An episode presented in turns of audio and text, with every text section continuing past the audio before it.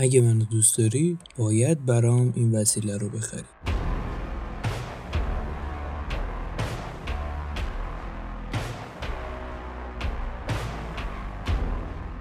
سلام یوسف هستم به پادکست جدید روانشناسی به زبان ساده خوش اومدید.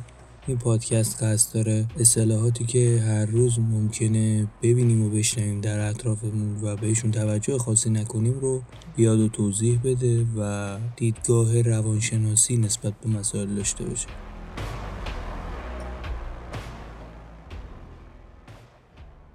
خیلی هم موقع پیش اومده که ما دیدیم این باشگاهی عاطفی رو انجام میدن ملت و میگن که آقا ما مثلا نه ما می‌خوایم اطمینان پیدا کنیم که طرفمون طرف مقابلمون حرفش درسته یا غلطه.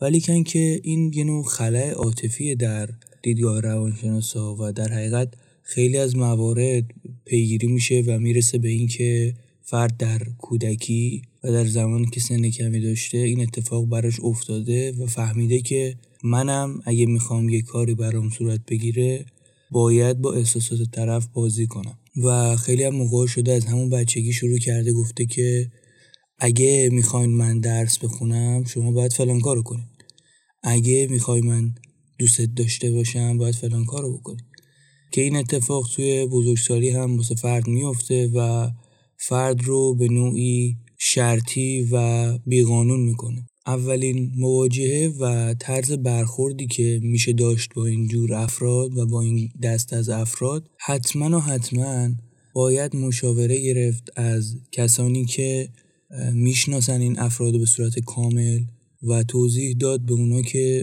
رفتار این فرد اینطوریه و اون بهتون بگه که آیا قبلا هم همینطوری بوده یا یهو نشأت پیدا کرده.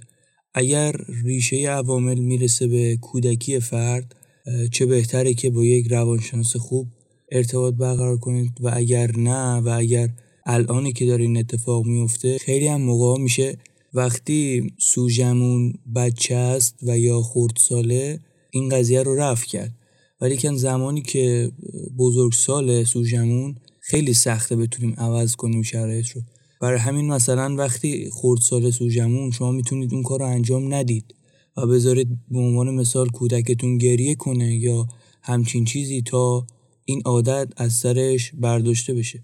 ولی اما اگه ساله ممکنه اون اتفاق رو انجام بده که مثلا میگه اگه منو دوست داری این کار انجام بده یا اگه می‌خوای نپرم از اینجا پایین مثلا برو برام این کیک رو بخر. و خیلی موقع ممکن اون کار انجام بده و حاصل از یه تصمیم نابجا و اشتباهه.